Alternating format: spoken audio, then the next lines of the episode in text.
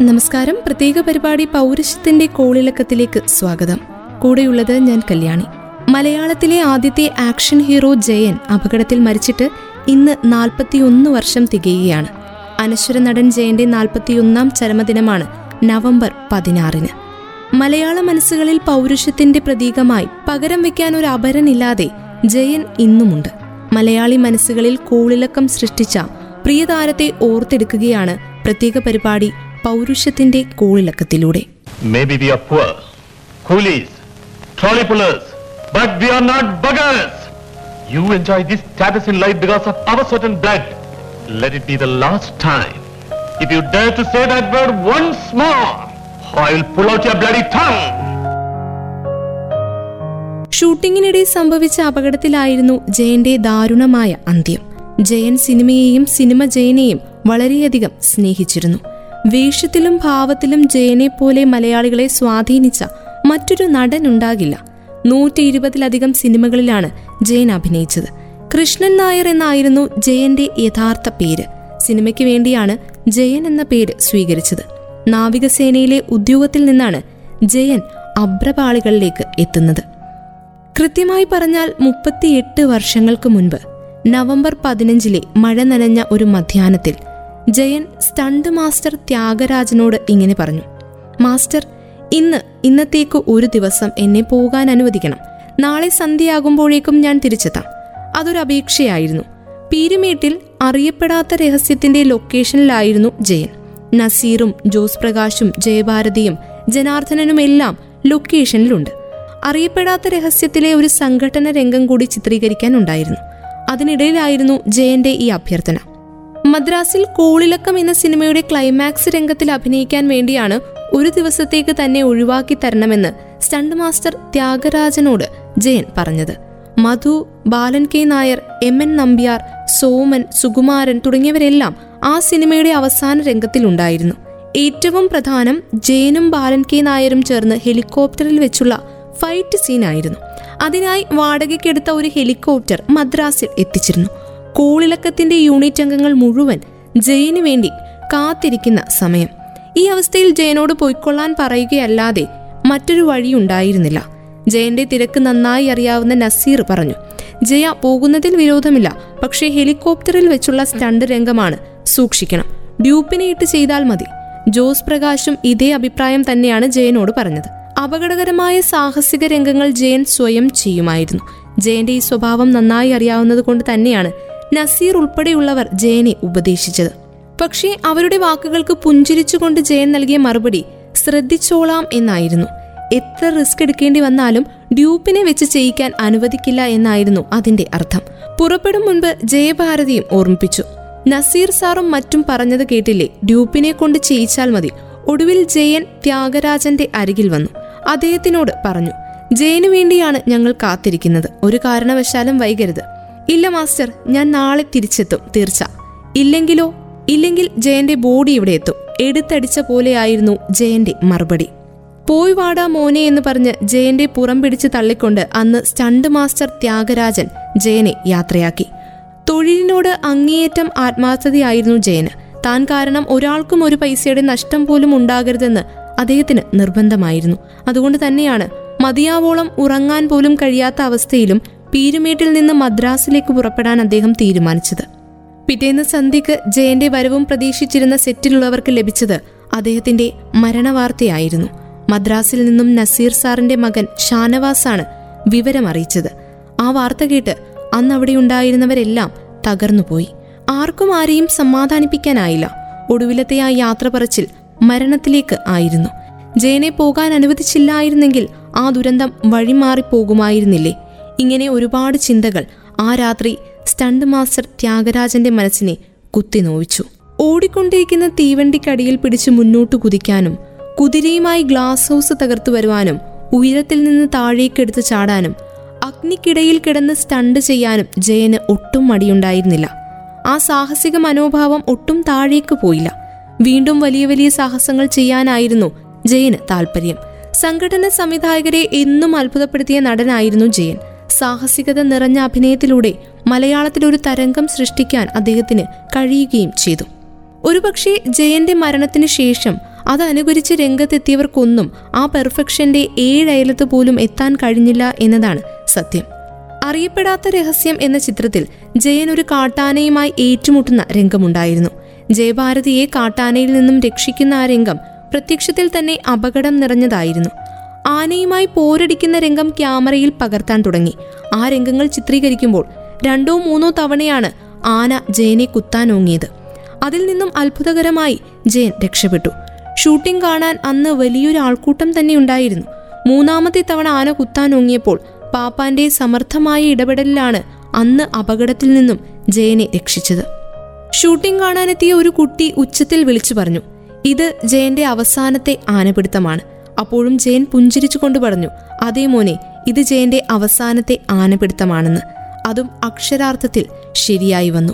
സിനിമയിൽ കത്തിക്കേറിയപ്പോൾ കുടുംബജീവിതത്തെക്കുറിച്ച് ജയനും ചില സ്വപ്നങ്ങൾ നെയ്തിരുന്നു. നടി ലതയുമായുള്ള പ്രണയം അതിലൊന്നായിരുന്നു. ജയനും ലതയും വിവാഹിതരാകാൻ തീരുമാനിച്ചിരുന്നു. പക്ഷേ ഒരുപാട് എതിർപ്പുകൾ മദ്രാസിൽ നിന്നുമുണ്ടായി. ജയൻ താമസിച്ചിരുന്ന പങ്ക്രോവ് ഹോട്ടലിൽ വെച്ച് എം ജി ആറിന്റെ ആളുകൾ ജയനെ ഭീഷണിപ്പെടുത്താൻ നോക്കി.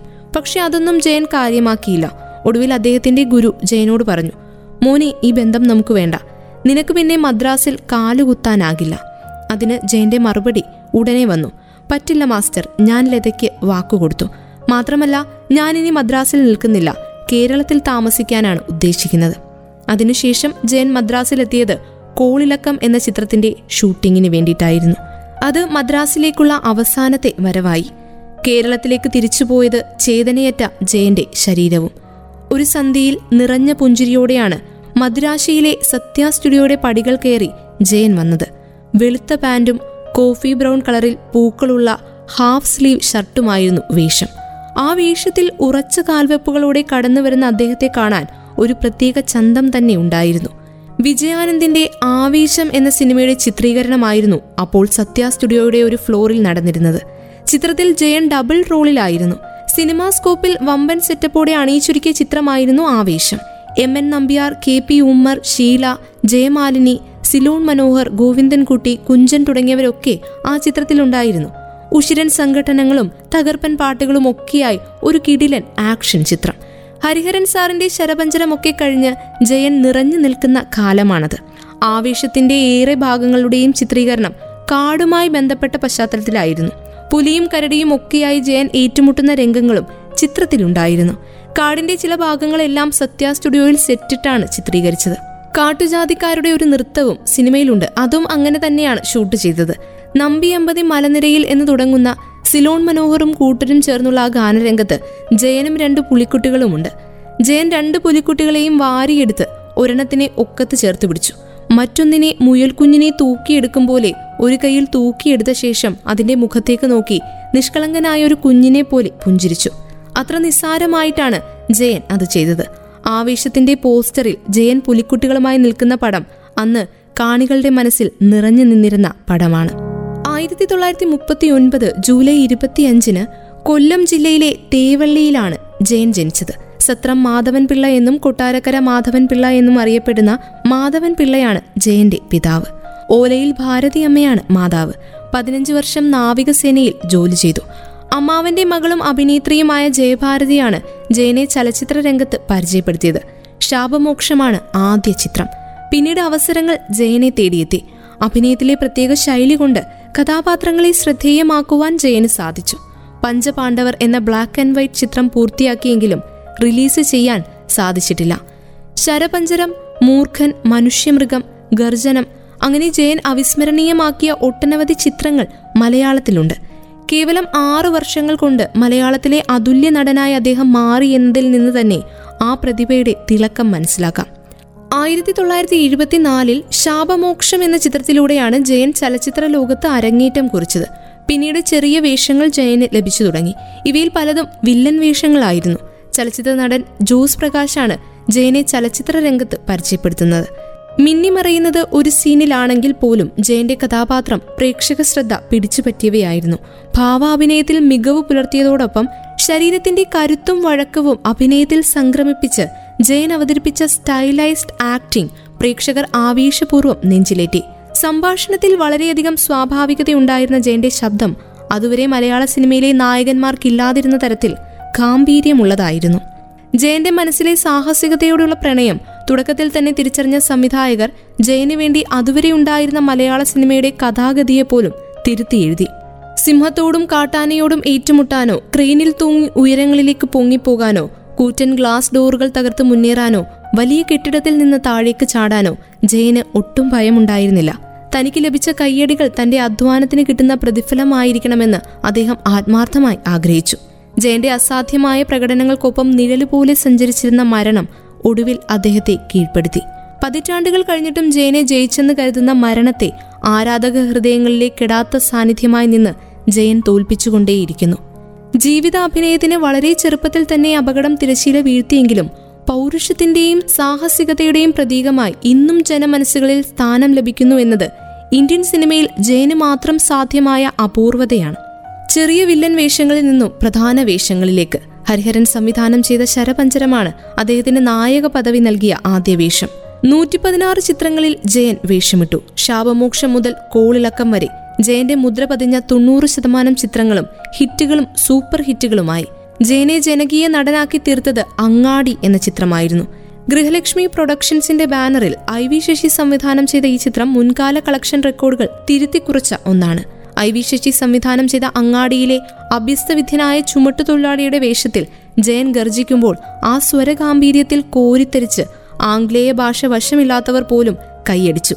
സാഹസികത നിറഞ്ഞ അഭിനയ മുഹൂർത്തങ്ങളോട് ജയന് എന്നും വലിയ താല്പര്യമായിരുന്നു കഠിനമായ പരിശ്രമത്തിലൂടെയാണ് മലയാളത്തിൽ സ്വന്തമായൊരു സിംഹാസനം ജയൻ ഒച്ചയ്ക്ക് തീർത്തത്. മറ്റ് നായക നടന്മാർക്ക് വേണ്ടി ഡ്യൂപ്പുകൾ അടികൂടുമ്പോൾ ജയൻ അത് സ്വന്തമായി ചെയ്യുകയായിരുന്നു. അതിരുകടന്ന സാഹസികത തന്നെയാണ് ഒടുവിൽ അദ്ദേഹത്തിന്റെ ജീവൻ ജീവനെടുത്തത് ജയന്റെ മൃതദേഹം ചെന്നൈയിൽ നിന്ന് പ്രത്യേക വിമാനത്തിലാണ് നാട്ടിലേക്ക് എത്തിച്ചത്. തുടർന്ന് മൃതദേഹം വിലാപയാത്രയായി അദ്ദേഹത്തിന്റെ വീട്ടിലെത്തിച്ച ശേഷം വീട്ടുവളപ്പിൽ അച്ഛന്റെ അന്ത്യവിശ്രമ സ്ഥാനത്തിനടുത്ത് പൂർണ ഔദ്യോഗിക ബഹുമതികളോടെ സംസ്കരിച്ചു. അന്ന് അനുജൻ സോമൻ നായരാണ് ചിതയ്ക്ക് തീ കൊളുത്തിയത്. നിരവധി ആളുകളാണ് അദ്ദേഹത്തെ അവസാനമായി കാണാനെത്തിയത്. ജനക്കൂട്ടത്തെ നിയന്ത്രിക്കാൻ പോലീസിന് വളരെയധികം ബുദ്ധിമുട്ടേണ്ടി വന്നു. ജയന്റെ മരണത്തോടെ തകർന്നുപോയ അദ്ദേഹത്തിന്റെ അമ്മ ഭാരതിയമ്മ തുടർന്ന് കിടപ്പിലാവുകയും രണ്ടു വർഷങ്ങൾക്കു ശേഷം അവരും മരിക്കുകയും ചെയ്തു. ജയന്റെ മരണ സാഹചര്യങ്ങൾ ഒരു ഗൂഢാലോചനയെക്കുറിച്ച് കഥകൾ പുറത്തുവരാൻ ഇടയാക്കി. ഇതിന് കാരണമായത് കൂടെ ഹെലികോപ്റ്ററിലുണ്ടായിരുന്ന സഹനടനായിരുന്ന ബാലൻ കെ നായരും പൈലറ്റും സാരമായ പരിക്കുകളൊന്നും ഏൽക്കാതെ അത്ഭുതകരമായി രക്ഷപ്പെട്ടു എന്നതാണ്. പക്ഷേ ഈ അപകടം ഒരു ദുരൂഹതയായി ഇന്നും അവശേഷിക്കുന്നു. മരണശേഷവും അദ്ദേഹം അഭിനയിച്ച ചിത്രങ്ങൾ തിയേറ്ററുകളിലേക്ക് എത്തി. ആയിരത്തി തൊള്ളായിരത്തി എൺപത്തി മൂന്നിൽ തിയേറ്ററിലെത്തിയ അഹങ്കാരമാണ് ജയന്റേതായി അവസാനം തിയേറ്ററിലെത്തിയത്. പ്രിയതാരത്തിന്റെ ഓർമ്മകൾ പുതുക്കിക്കൊണ്ട് പൗരുഷത്തിന്റെ കോളിളക്കം എന്ന പ്രത്യേക പരിപാടി ഇവിടെ പൂർണമാകുന്നു. നിങ്ങൾക്കൊപ്പം ഇത്രയും സമയം പ്രത്യേക പരിപാടിയിൽ ഉണ്ടായിരുന്നത് ഞാൻ കല്യാണി. തുടർന്നും കേട്ടുകൊണ്ടേയിരിക്കും radio Mangalam ninety one point two. നാടിനൊപ്പം നേരിനൊപ്പം.